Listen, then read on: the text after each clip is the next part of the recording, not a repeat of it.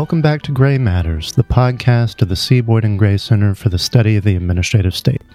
I'm Jace Lington, the Gray Center's Research Director. Today I'm joined by Scalia Law Professor Donald J. Kochan. Don recently filed a report with the Florida legislature about the special treatment Disney has received related to its Disney World theme park. He's applied public choice thinking to evaluate Disney's relationship with the state and is working on adapting his report into a law review article. You can find his report by clicking on the link in our show notes. Don, welcome to Gray Matters. Thank you. Very glad to be here. Thanks for taking the time to talk through this important issue. Well, your article is called Disney versus Democracy A Public Choice and Good Governance Analysis of Florida's Reedy Creek Improvement Act of 1967 and its resulting regime. What is that about, and what did the Reedy Creek Act do?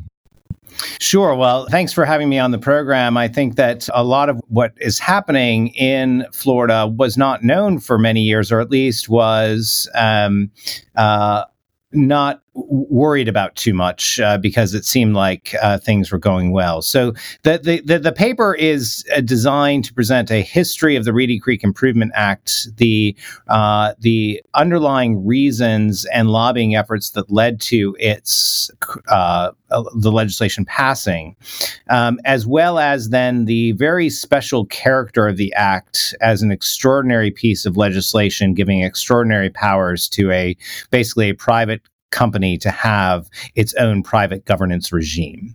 Let me step back and take you to what was happening prior to the Reedy Creek Improvement Act. The Disney uh, uh Corporation was looking to establish a new uh, theme park, and so it, it already had its uh, its theme park out in Disneyland in California, and it was locating uh, a new park that would have uh, you know an updated version. Also, they were looking principally on the East Coast uh, to to uh, locate, and uh, they wanted to. Uh, and a lot of this is documented in in uh, various histories, including uh, an excellent book called "Married to the Mouse" by Professor Richard Foglesong's. A lot of this history is there, and and also you know cited in, in the report some other some other sources. but they were looking to relocate and the, part of it was that they wanted to avoid some of the problems that they saw with having to deal with the governance of California uh, and the underlying area in Anaheim. And um, so it was let's not make that mistake again kind of approach. Um, and so Walt Disney was spearheading much of this and w- had a heavy hand in demanding that they use the full economic powers of Disney uh, to try and extract promises from any uh, city or state that was willing to bargain with them uh, for bringing Disney to the area. Right? This is a we we hear about this with corporations all the time, uh, in which a corporation will say, "Yes, I'll build my plant in your city, but what what are you going to give me if I come to you? Because this other city uh, is offering me these perks, and so you get a competition between cities uh, to basically how much of their of their um, how much abuse do they actually want to uh, engage in in order to attract economic development. This is a this is a a regular story um, uh, that we see happening, you know, with with corporate um, uh, uh, relocations all the time and or and or new developments. What's special though is that is that uh, this wasn't just about giving some tax privileges or or other things, but the act itself um, is worth exploring in detail because the act creates a structure that gives a private governance regime to Disney. So back to what, what they were seeking. Um, a couple things that that Disney had, which were high demands, were that they would get a kind of private governance regime that would give them uh, a say uh, and authority to um, dictate the outcomes of land use decisions and other other aspects of development. And the second was that they wanted to be insulated from democratic accountability. They did not want a lot of pesky uh, individual voters to be able to up uh, upend some of their plans or upend their uses of the authority that that was going to be given to them. And so, from the very start, uh, in the background, Disney was trying to create a district somewhere where they would be the principal voter, the principal stakeholder uh, in the area, not just the dominant one, but almost the only one, so that there were no countervailing democratic uh, forces which could uh, prevent them from very flexibly and easily uh, moving forward. Now, that um, those demands then were brought to uh, the legislature and, and they drafted the Reedy Creek Improvement Act. Disney drafted the Reedy Creek Improvement Act. Um, after uh, a couple of steps before that, they, they first became a, a special district, which was already available under the legislative law. Uh, they created the special district where Disney was going to locate because it really was a swamp before. So they needed to dredge and fill the area. So there was already authority in the Florida uh, uh, statutes to create a drainage, a special district for for drainage. So that so the first thing that happened was that there was a Reedy Creek drainage district established, uh, but they soon realized that only gave them very special, uh, you know, particularized authority to deal with draining issues. It didn't give them the broad land use authority that Disney really wanted, um, and so the the statutes in existing Florida law were insufficient to give them the breadth of authority that uh, they they wanted to have, and so they sought out the Reedy Creek Improvement Act. Um, uh, and and the Reedy Creek Improvement Act was drafted by Disney. It was passed by the state legislature in 1967, and the environment in which it was passed was one in which the legislature was quite easily enamored with the promises that Disney was making to bring economic development to the area, and um, it was passed rather smoothly through the legislature with very little editing, um, and Disney got the package that it wanted. And this report explains some of the features of that act. It explains why those uh, those features deviate from uh, traditional norms of democratic governance, why um, those features, why why it was sold in the first place. Um, and I think maybe I'll say a couple things about that that, and then turn it turn it back to you. Um, one of the things, and we'll we'll uh, you know in, as we engage in the conversation, as you mentioned, this is an application of public choice to all of this. One of the reasons why it was so successful is because Disney's lobbying campaign not only promised a great economic uh, boom for uh, Central Florida, but it also um, made it sound like in order for that to happen, uh, you needed to create the Reedy Creek Improvement Act and this kind of new governance regime. Uh, and it was supposed to be this modern, innovative, free market oriented regime. Uh, and so there were these masks that were presented uh, quite effectively uh, by, by Disney. And the report goes through each of these as a way in which the public was and legislatures were sold by the very sophisticated campaign, were sold on the idea of not only Disney uh, locating there, but also Disney getting the extraordinary uh, uh, uh, private governance kind of authority that it would have. So the first was just this sort of, well, it's in the public interest because it'll bring all this economic growth. Disney also had a campaign pre pre the act that was talking about futurism, and so they they they mentioned there this this we will be able to bring to you this futuristic, innovative city, but the only way you can do that is if you uh, if you give us the flexibility to change without those pesky barriers that governments kind sometimes create. And that's when he shifted to this uh, uh entrepreneurial and and market oriented uh, mask. So um, instead of saying what we'd really like is crony capitalism, they they said no no no this is this is getting government out of the way uh, so that um, the market can flourish, so that development can flourish, so that private enterprise can flourish.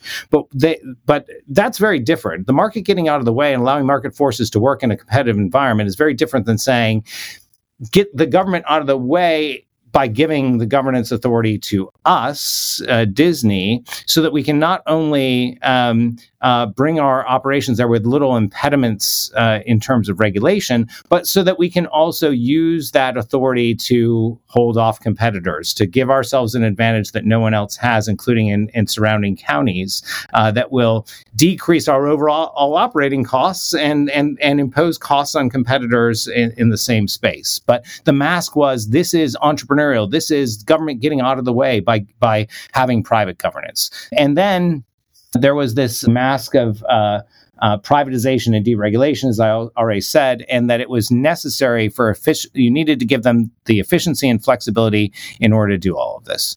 Um, there was also a, a lobbying campaign that, uh, in both in that futurism uh, and innovation space, uh, that said, "And we will eventually bring uh, uh, inhabitants into this area. We will create the the cities of tomorrow, uh, the cities of the future."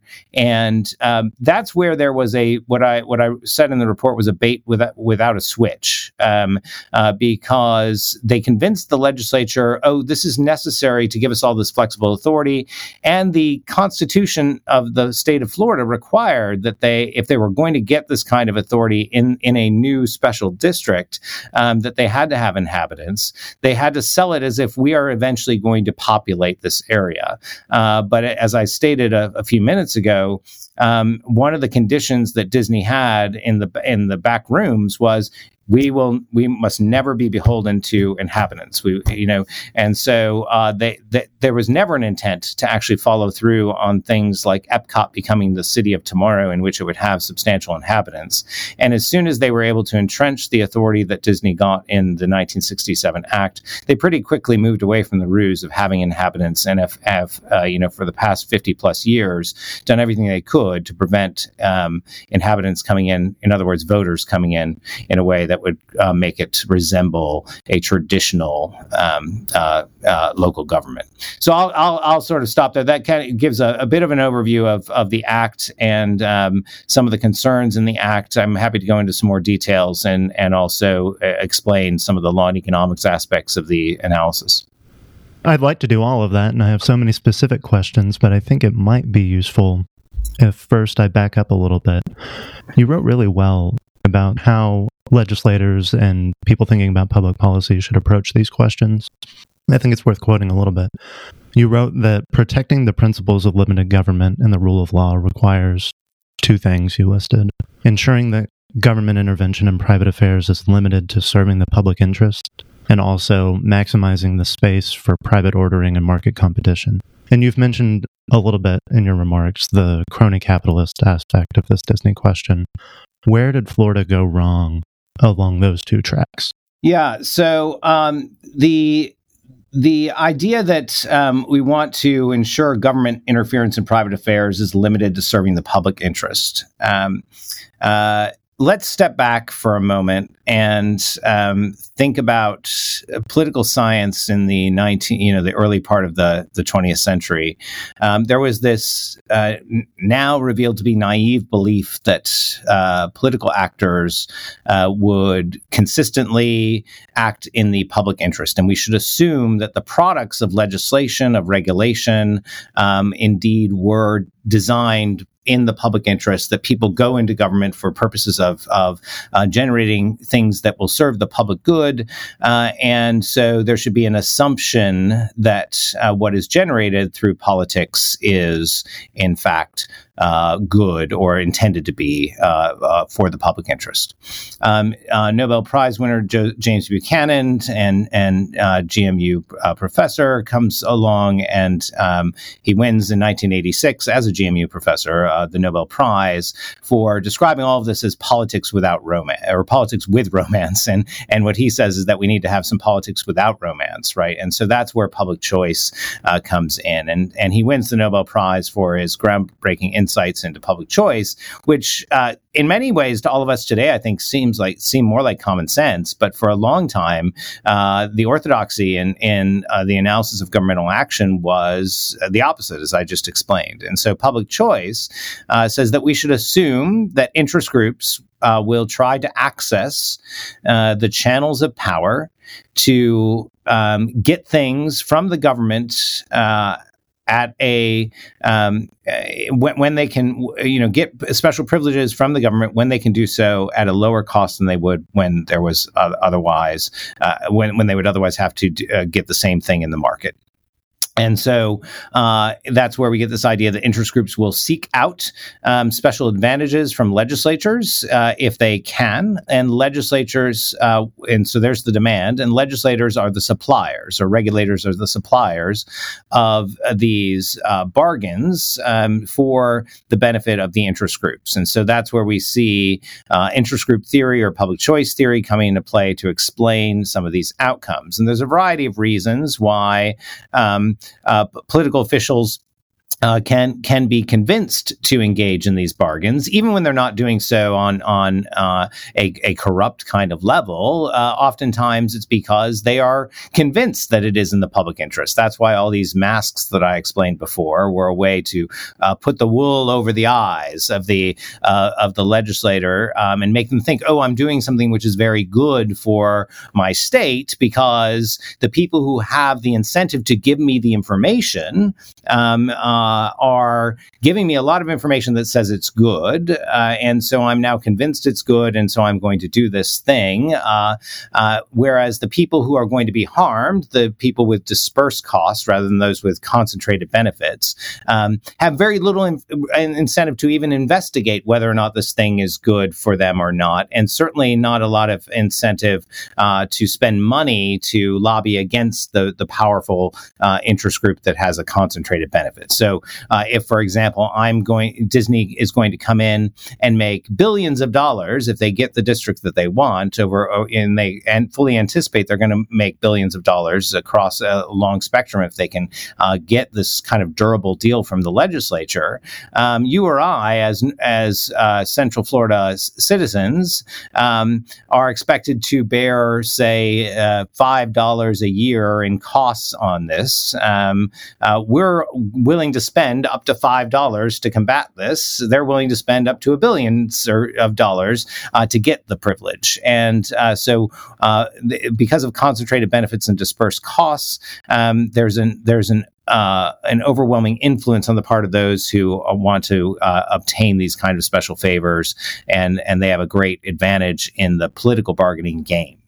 And uh, so, if we, you know, if we want to protect the public interest and we understand this insight from public choice and we understand that the general process is not going to produce the public interest, then we need to erect barriers um, to the production of legislation that increase the cost of legislation in a way that decreases its production, right? The, the higher cost it is, the less you'll get of it. And so if we truly want to, uh, as I said, ensure that government interference in private affairs is limited to serving the public interest, then we need to make sure there are, there are fewer opportunities for these kinds of interest group capture of legislative and regulatory power that necessarily will um, uh, impose costs on others for the benefit of of the private interest group. Um, and uh, so uh, this, you know, when you when you allow a a government uh, a, a, set of government powers to be captured by a private entity, then they are going to use those powers to maximize the profits of the private entity and not to uh, indeed serve the public interest. And so that's where the real danger comes in this particular category. Um, uh, when I say uh, we also need to ensure those actions are truly necessary and limited uh, uh, uh, and, and, require public intervention, that's when we also should be just sort of skeptical of, of how often uh, do we need to deviate uh, from norms in order to, um, you know, alter regimes in a way that might give an interest group this kind of power. And very seldom is that actually justifiable, as much of the law and economics literature will will reveal. Uh, when you do so, uh, then you force people back into the market. So if you increase the costs of legislation itself, you force people to compete in the market. And so instead of Disney having, say, a a, a, a um, access to these this private governance regime, which decreases their overall operating costs, um, we would force them into the market in which they don't they have the same operating costs as any other competitor, and you and therefore you do in fact maximize the space for private competition. Um, and and one of the things that um, I detail later in the report is we have this assumption that the reason why Disney, or some have this assumption that the reason why Disney has thrived um, is and it is because um, it has been supported by the governance regimes that it's uh, that, that have been established. Um, that uh, it may very well be that the reason why Disney survived is because of that. But we don't know that it's thrived. One, because it has not been subject to the same kind of market forces that uh, uh, most market participants are, uh, because of the way that it has special privileges over its land use and zoning and building codes and other things that it gets under the Reedy Creek Improvement Act that all the other people who want to come into the space for entertainment in Florida don't have. Uh, so their costs are lower. Their operating costs are necessarily lower because of the government privileges they get get compared to everyone else who wants to locate and become a competitor to them in either the, the theme park space or, or the hotel space because they've used this authority. Uh, they've used their, their extensive authority to build an entire hotel empire um, uh, in, in the area. That's where you get sort of this creep uh, beyond their original mission uh, that they were given the authority for in the first place. So we don't see the forces when you when you are for, when you're faced with competitors, you are you are forced to improve the the product that you offer to consumers. So I would speculate that if Disney had been in a competitive environment for the past 50 years, we'd have a much better Disney. So if we if we really think Disney's fantastic, uh, just think what it could be if it had to if it had to innovate and compete and improve even more than it currently does um, on on a on a on a scale. In addition, we don't know what might have replaced Disney if it had been. Maybe Disney wouldn't have survived because we would have had a level playing field in which some competitor could have come in and given consumers an even better product um, than than what currently exists. Uh, so, um, you know, when you when you give special privileges to particular entities, you you do not create that space. You close off the space for for uh, uh, for market competition, and that's bad for uh, not just sort of some you know theoretical understanding of how markets should operate. It's bad for the for for the consumers of any product, including consumers of of the kind of uh, hospitality uh, services or entertainment services that Disney provides. There's a couple directions I want to go hearing that. I want to drill down into the crony capitalism aspects of that, but I also want to get into the specific externalities that Disney's imposing on the people around them. Some people in our audience are traditional libertarians, so I'm hearing the Marodes crowd of the online libertarians saying, hey, wait, we want to maximize the amount of autonomy that these corporations have. And they're looking at Disney. One thing you mentioned in your report is that they have their own police force or they have private security instead. And that the police have to declare themselves whenever they come into the park and have to either use unmarked cars or park off site. It doesn't look like the Detroit depicted in Robocop, which had a similar mm-hmm. kind of premise. And then I think you also mentioned that Disney has the authority to develop nuclear power. Have they done that? Is that something no, they haven't. It, it shows the breadth of it all. Yeah. So is the problem just that the competitors didn't have the same privileges and that everybody should have similar flexibility or mm. is that where the externalities come in what are the costs that disney is able to offload to the surrounding counties that they're not having to pay for because of this special treatment yeah, so um, so there's kind of two questions there. So on on the first is um, would it be better if just everyone got the same level of flexibility? Well, the flexibility is is really just the the the that's the narrative, that's the mask, that's the th- those are the buzzwords that um, Disney claims it is. What it really means is we have access to be able to control without the typical level of scrutiny, insight, um, additional voters, you know, competing interests within the, and competing uses of the same space, right? So it's not even it's not even just you know maybe the better thing would would be to for the entire area where Disney is to go back to being a swamp. I mean, uh, you know, um, environmentally, uh, so so we d- we just don't have all these competing uses, diversity of interests that uh, pluralism really is is a great thing. Um, and so, you know, you get static and stagnant um, anytime you are um, you are not challenged. And so I, I think that that's um, that's a problem given the level of control. Um, there is also some optimal level of regulation, um, and and we don't you know we don't know what that is. Uh, so I so I don't think the story is that um, necessarily uh, some of the relaxation of standards shouldn't be across the board, and and there should be less land use regulation or uh, maybe more flexible building codes for everyone. I, I, that that may very well be the case. Um, uh, but when you have barriers to entry into the space itself, we don't see whether or not that's beneficial to to others um, in in this and and in the surrounding counties. Um, and so, not only that, you mentioned that when the state passed future land use restrictions and other regulations they didn't apply to Disney, but they did apply to other people. Right, and that that's part of what I was going to get to in your second point. But let me get let me point uh, say something about that directly. So there is this perpetuity uh, provision in the Reedy Creek Improvement Act, uh, which says that um, the that that they shall have control over their own land use, building codes, zoning, etc. Um, that they may change it over time, uh, and that um, any future laws passed by the legislature are will not be uh, applied.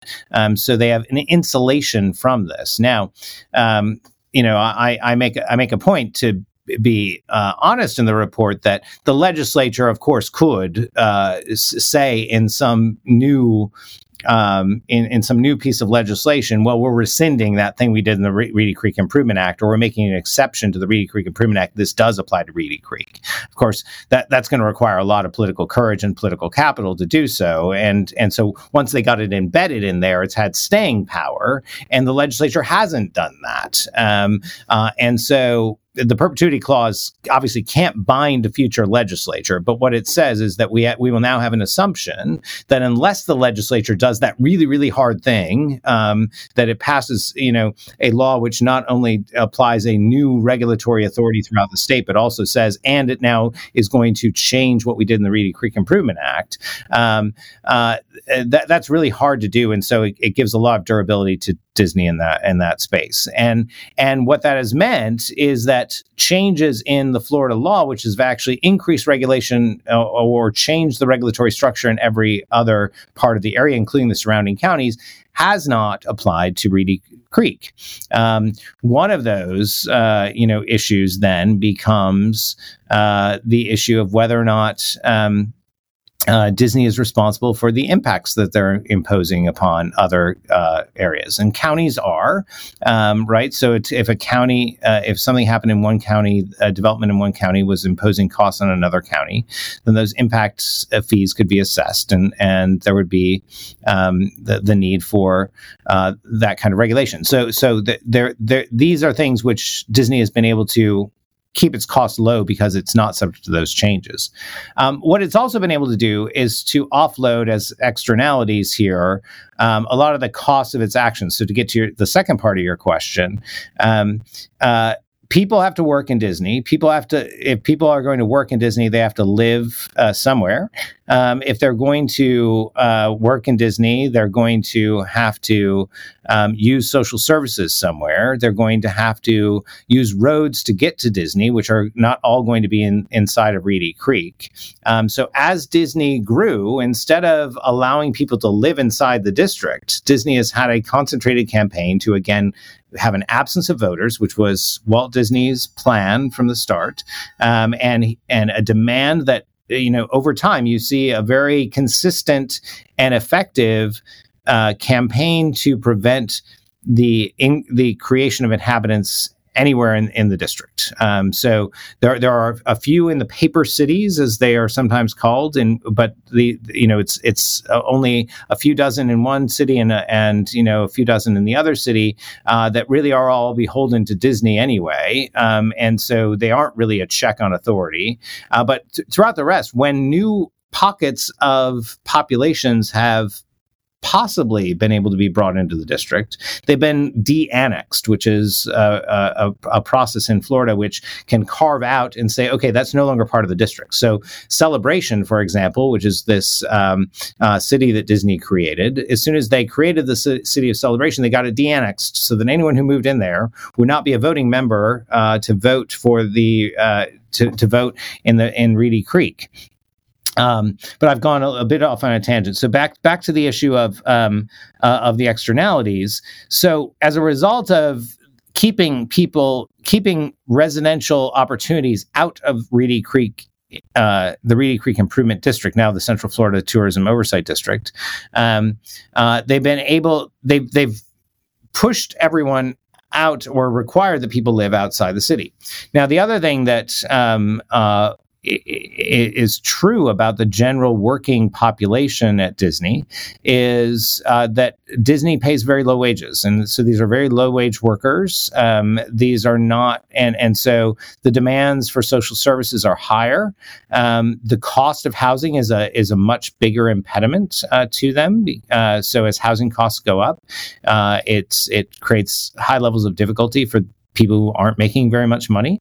Um, and so all those costs get shifted out to the surrounding counties where the people live um, in terms of finding adequate housing, which is a real problem in this area, um, and affordable housing. And uh, and then the social services, the fire departments, the police departments, the um, uh, the schools that all have to be built for Disney's employees don't get built in the district and go, don't get charged to, to Disney.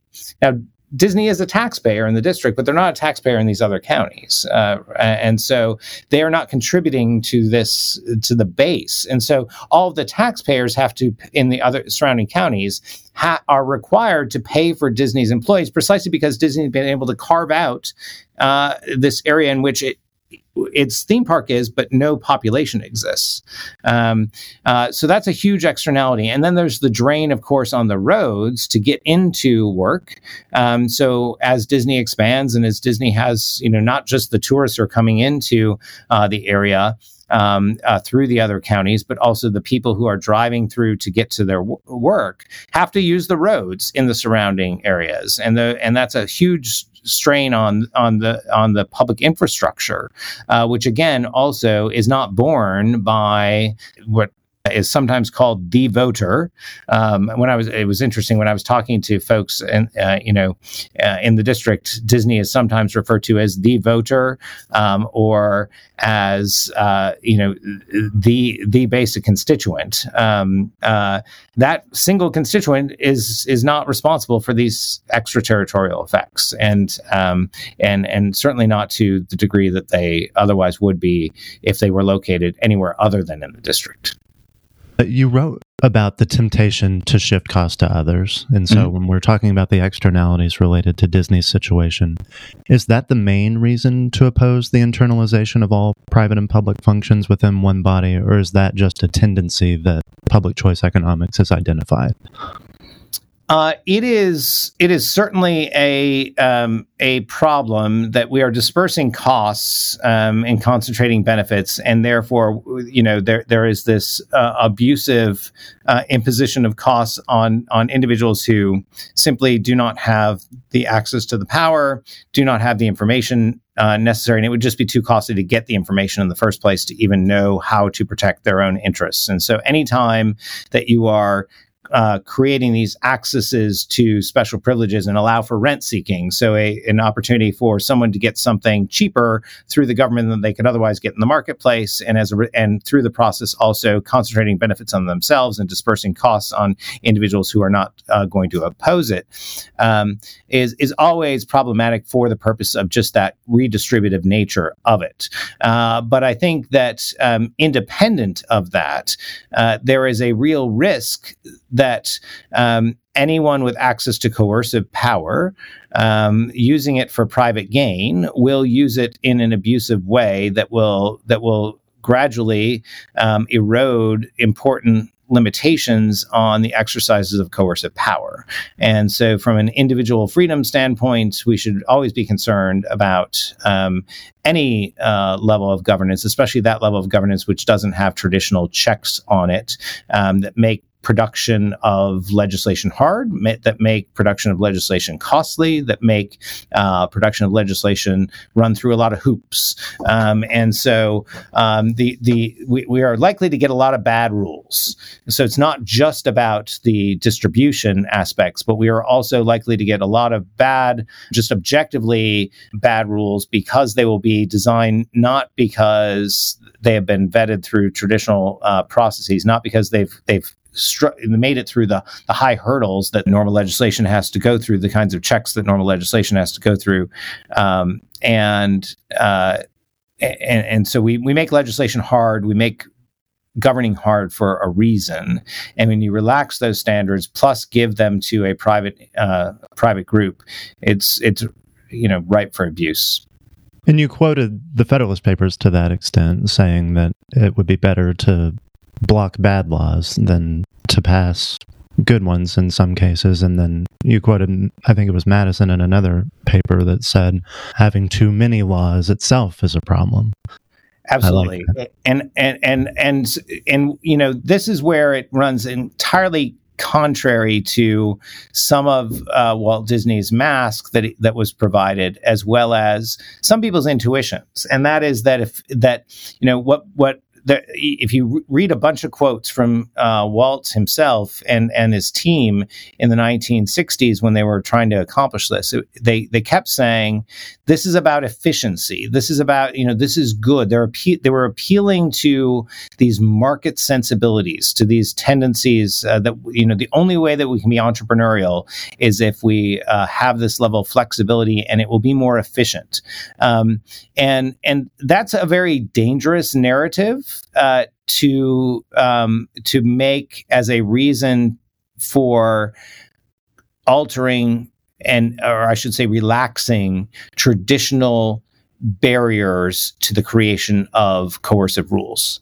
Um, uh, uh, because when we're talking about efficiency, it's it's it, what we what we mean in the market sense is that we are encouraging we are incentivizing people to find the lowest cost way to do things because they will be subject to competitive pressures, and if they don't, uh, if they you know if they don't make the, their operations more efficient, uh, and someone else comes along and can do something in a more efficient and lower cost way, they're going to outcompete, and you are going to not survive. And so we need to create create the conditions by which innovation um, and entrepreneurial uh, spirit can uh, lead to market innovation, but um, uh, ways or market efficiencies. Uh, but that doesn't mean making it easy to make laws, which is really uh, what uh, Disney was saying. They were saying, make it easy for us to decide which laws to make and which laws not to make, um, rather than saying, uh, let us operate free of, you know, let's let's have a debate over what the best laws are and how those constraints can be applied. Um, so yes, there's there's a real risk that um, uh, that this efficiency mask uh, makes it sound like things should be flexible. There's also some really strange language that was being employed. I, I, I see it a lot in this period. Uh, you, you, see it in some propaganda from uh, you know socialist countries and communist countries about um, uh, the the constant state of becoming. Um, it was they you know direct quote from uh, that's that's in the Foglesong book, but from some of the um, advocates, uh, some of the Disney lobbyists, was that well we need to be, and I think Disney Walt may have even said this in his uh, famous sort of pitch uh, that he that he did to a bunch of legislators um, that Disney plans to be in a constant state of becoming. And and we will we you know in order for us to be uh, able to constantly evolve we need to have the flexibility that our rules will evolve. And if we have to go through the normal processes of government governance um, it will stymie our our our constant state of becoming. And this is the idea that you never actually get to any place. You are always in this state of becoming and we will always be in a state of becoming. So we need to perpetually have uh, these these these rules. That's also what led to sort of the perpetuity clause. Because we need to be in a state of becoming, we can't possibly be subject to, uh, you know, these these uh, rules imposed by the state legislature in the future. And it's a very eerie propaganda that was being put out there um, to to justify in in market like linguistics uh, about efficiency, uh, the the granting of, of coercive powers to a private entity. Um, so uh, I think that answers it. But again, yes, the founders clearly understood that legislation was meant to be hard. Uh, the constitutional constraints for legislation in this in the federal government as well as in state constitutions, requiring things like bicameralism and presentment, by having diverse electorates, uh, by having um, all these kinds of choke points. Um, uh, and and or veto points. And I, I borrow those uh, from from some other authors who've worked on this area of separation of powers. Um, these choke points or veto points are are designed to make it costly to get legislation. And that gets us back to something we talked about before is that it's intentionally costly um, in order to shift more people to try and get the things that they want from the market rather than to try to go to the government to get special advantages. So if you make legislation really costly, then you decrease the incentives to rent seek and you decrease the incentives to abuse governmental power for private gain. And and once you start relaxing those constraints and make governance cheaper um, to get. Uh, once you start relaxing it and making it um, less hard uh, to produce things in your favor, then you, you the costs of getting legislation um, are lower, and therefore you're going to have more demand to get legislation rather than uh, trying to innovate within the marketplace. Your discussion of the state of becoming and the I won't say new Soviet man, but that kind of concept that sounds like Walt Disney had in mind parallels that Woodrow Wilson progressive era critique of American government. I know this is happening in the 60s, so much later, yep. but that we need an organic form of government to match the living constitution or whatever, these familiar arguments. But that puts... they're they're familiar. They're they're, they're convenient, right? They're they're very mm-hmm. convenient uh, because um, it, it it leaves no objective standard against which you can judge the the exercise of governmental authority. And that brings back to mind. So, okay, we have no standard, then it has to be rooted in some kind of accountability, which I wanted to drill down a little bit as we're coming towards the end. Disney promised that he was going to build these futurist communities. They were going to be populated and they were going to have better lives, ostensibly, than other people in Florida. He got around that somehow, and we can go into those details if you want. But Florida had to have noticed that he didn't hold up his end of the bargain. Why did that not trigger some kind of sanction, or how does that work? Why was he able to make promises that he wasn't held accountable for? Yeah, the I mean, one reason is because it was not uh, it's not the kind of contract that you can actually enforce like you would through a private contract in which okay, well we're going to give you this, but you agree to perform here, and if you don't, then we can sue you. There is no way to, uh, you know, this was a a um, uh, legislation granted to Disney in anticipation that Disney would follow through on its promises, but uh, the failure to follow through on its promises have no enforcement mechanism when you when you're dealing with a legislative bargain. And so, even if you were to presume that yes, this would have been a great bargain if we'd only gotten that, and I, I don't I don't do that. I, I specifically um, state that even if Disney had followed through on its promises, this still would have been a bad decision from a governance standpoint. It still would have been a dangerous decision, uh, you know, dangerous act um, in terms of the way that it shifted authority to uh, extraordinary authority to a private entity, um, and wouldn't have been justified even uh, had the gains been realized. But um, let's assume for a moment that that you would be happier if if they if they had been. Um, there's there's just no way in a legislative bargain of this sort to um, have that enforcement, and I think that. Um, uh, you know, Disney out outplayed the legislature here in many ways. It was mu- it was very it was a very very sophisticated lobbying operation, and they knew from the start that they were not going to build the cities, but they they said it anyway. Um, and uh, they knew that they couldn't be held to task for that. I think what they also knew was that their other mask or their narrative would be very powerful as well, and that is that you don't want to lose us. Um, and so once they became embedded, um, then it's very easy to uh, play a narrative that says, well, if you take this away from us, you you you Central Florida will lose Disney, and therefore you will lose all the great economic gains that you that we have given you. Um, uh, it's easier to see the gains than to see the costs as well, right? So um, uh, and and so it, it created a, a level of path dependency in which the enforcement of the bargain, even if there were a means to enforce it through, say, taking away their perpetuity clause or other sort of punishments that you might want to impose for not doing it, uh, that um, uh, that those have been portrayed as too costly. Um, that um, what's good for Central Florida is good for Disney, and and what's bad for Disney is bad for Central Florida, and so the optics of of taking sort of those uh, uh, enforcement measures um, are skewed, and I think that that's that's likely what um, Disney anticipated that once they got the act, they could then say um, the act will be durable because uh, it is. We will be able to convince the public and convince the legislature that um, we are indispensable, uh, uh, and and I think they've been very good at that campaign over the years. And it's it's it's harder to see what might have been right? You you the the the, the unknown unknowns uh, um, you know what would what would central florida look like if this if the reedy creek act had never been there? Would it it's harder to sell the idea that oh it could have been much better or it could be much better if we just take this away and and and have competition. Um, so uh, the, the the the way in which politics works is because of the the perceptions, optics, and narratives that uh, are effective, and and the ones that are harder to explain um, often lose out. And um, so I think ultimately, uh, uh, part of it is just they they decided at this point we've got Disney, we've got this. There's you know what what benefit do we really get out of trying to force them to live up to that bargain? That makes sense. And I wouldn't be doing my job if I didn't ask you an administrative law question next as we're coming Absolutely. to the end.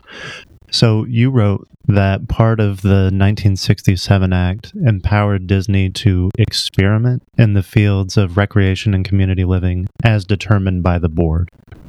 Now, that seems to be in tension with Florida's state version of the non delegation doctrine, definitely the federal version, at least traditionally. How was that reconciled, or had that ever been challenged?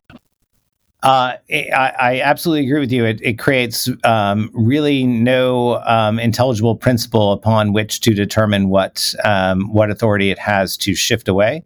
Uh, the legislature basically gave it governance authority without much guidance. And note, note as we talked about before, um, it also said, and to the extent that we have more particularized legislation in the future, you don't have to abide by it in the in these spe- specific categories. I mean, uh, not not every every state law is exempt, but land use and zoning and building codes and other things um, uh, are. And so um, uh, that that's highly problematic from a non-delegation standpoint. I um, I don't know of any serious challenge that's been made to it. Um, I could be wrong that there has been, but um, uh, but I think it's it it it um, it is it is another one of those very extraordinary aspects of this legislation that has received very little attention um, and has all the um, all the problems that we know are associated with excessive delegations of authority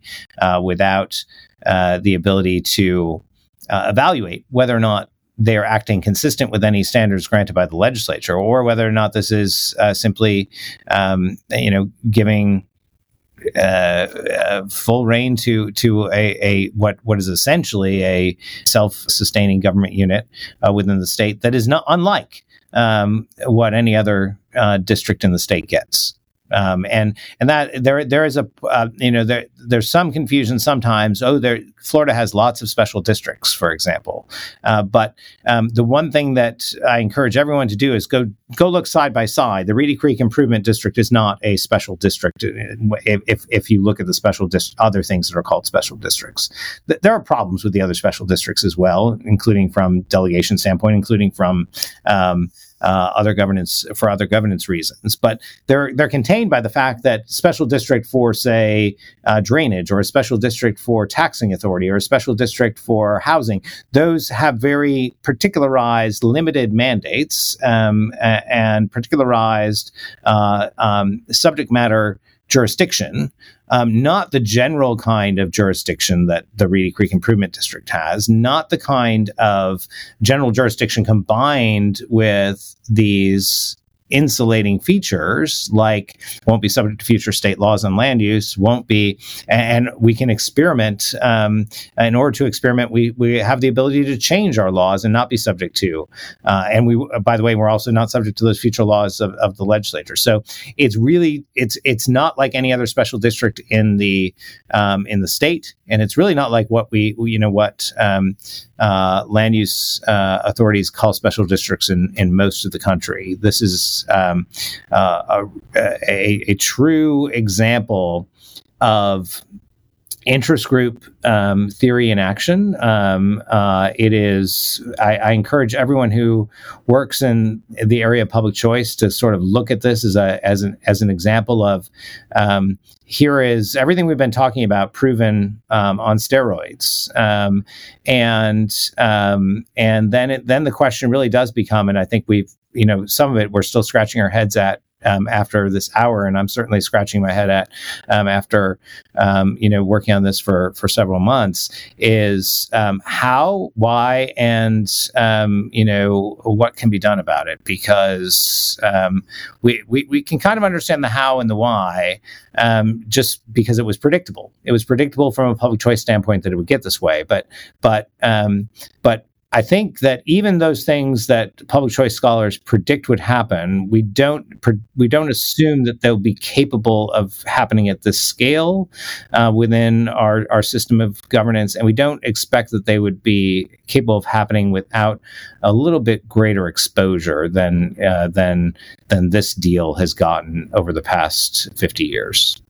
That was going to be my next question. If public choice has a theory of what happens from now.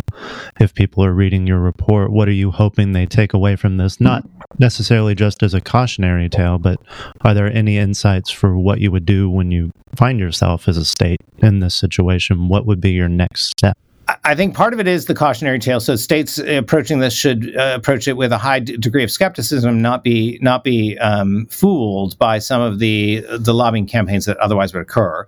Um, that the that the checks within the state, including citizens and other groups and competitors within the state, would also um, uh, realize. Uh, have some of the tools necessary to uh, make the arguments as to why this these um, are really just interest group bargains that are bad for uh, the state, bad for the citizens, bad for the voters. Um, uh, but I also what I what, for for uh, the Central Florida Tourism Oversight District itself and for the state of Florida, what I think it does is is it overcomes some of the information barriers, right? So I, one of the reasons why this why these why this did happen and why things like this can happen is because of information asymmetries.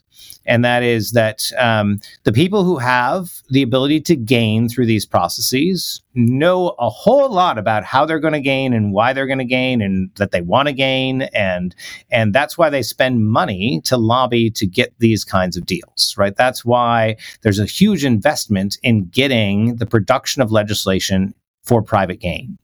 Um, the people who are going to be harmed um, uh, don't necessarily know they're going to be harmed. They're also going to, and so uh, uh, they they have little information from the start. Um, we don't i don't know what's going around me here in arlington i mean there's all kinds of development around i'm not sure did they get a tax break down the street or other things and then am i going to spend time and money to go investigate um, all of it um, even if i did know so first is fi- the, the the expense to find out when you're when you're being harmed. Then there's once you're being harmed is it worth it for me to actually spend five dollars to avoid two dollars uh, in in harm right? So I, am not going to spend five dollars to avoid two, uh, avoid a two dollar tax, and so um, the the I, I, just simply don't uh, spend the money to even find out how how much I'm going to be harmed. And even if I found out how much I was going to be harmed, it still the the the economics of it all might not make sense for me to actually go lobby against this thing, especially when um, it's difficult to collect all the people together and the collective action problems come into play. Um, but what can happen is when when when there's exposure, right? Sunlight is the best disinfectant kind of idea. When there's exposure, um, like uh, you know, I think this report contributes to, then you've you've decreased the information cost for all the people affected. And so, um, going forward, you can't say that the state legislature is blind to what's happening. You can't say that they um, the the mask is is far less effective when when the information is available. So it's when the information is not available or there aren't sort of these these um, investigations into uh, these kinds of effects that that make um, uh, the rent seeking work. Um, when information is freely available, it's much harder to to convince the legislatures that what they're doing is actually in the public interest uh, when when um, there's a clear uh, uh, revelation of the private the very very private gain and private interest nature of the deal that they're about to strike. And that itself is is a huge uh, force checking things. And so what I would expect to get back to your question um, for for Florida is that this kind of investigation this kind of discussion uh, makes it harder for these kinds of deals to continue, um, and and it and it makes it harder for new deals to happen because people um, have the story of the past as a as a cautionary tale for when they're confronted with a similar situation in the future. And your report goes into great detail about all the aspects of why that would be the case. And I encourage everybody listening to go and read it. It's linked in our show notes. I just have one last question. Is there anything else that we haven't already discussed that people interested in the separation of powers and regulatory policy more generally might get out of your paper? I, I, would hope that uh, you know there, there's a fair amount in the paper about how do we establish you know what, are the standards for good governance. We've talked about a few of those today, but I think that um, a lot of them are about the the control of decisions at the democratically accountable level, which themselves are not, that's not going to guarantee that you're going to have good standards. But when you start devolving it down to uh, particular agencies or particular districts, uh, you start making them less accountable. And um, or if you do also increase and make the standards so they're less accountable, then you should expect to to um, get a production of regulation and legislation that is that is suboptimal, and um, uh, so we need to be very careful about that. I think the last thing is that um, single-purpose agencies or single-purpose districts um, are subject to capture. So it's a it's sort of a subfield uh, that you know a precursor in some ways to public choice, some in some ways sort of a, a corollary to it, and that is the idea that um, any agency uh, that has only a, only one constituent or a dominant constituent, including an administrative agency, uh, is likely to start creating rules that benefit that particular uh, individual that they're going to be captured by. And there's all kinds of reasons, repeat player reasons, um, uh, perpetuation reasons, and other things that make that true. Um, so we need to be uh, careful to study administrative agencies that are subject to capture as a result of being limited purpose agencies.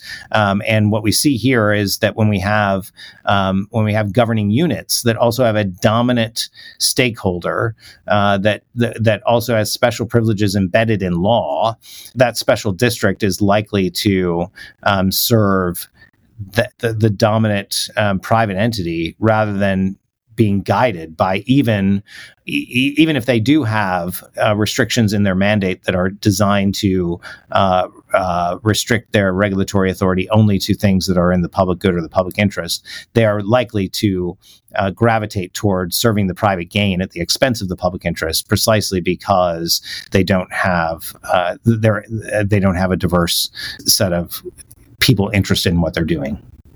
And we could spend another hour just talking about capture theory and all of the ways that explains many things on the state and federal level. But Absolutely. thank you so much for sharing this report with us. I hope everyone will go read it. And thanks for being a guest on Gray Matters. Great. Thank you, Jason. Thank you to the Gray Center for hosting me. Have a wonderful day. This has been an episode of Gray Matters. If you enjoyed this discussion, check out all of our episodes on our website at administrativestate.gmu.edu. You can also follow us on Twitter. Our handle is at AdLawCenter. Center.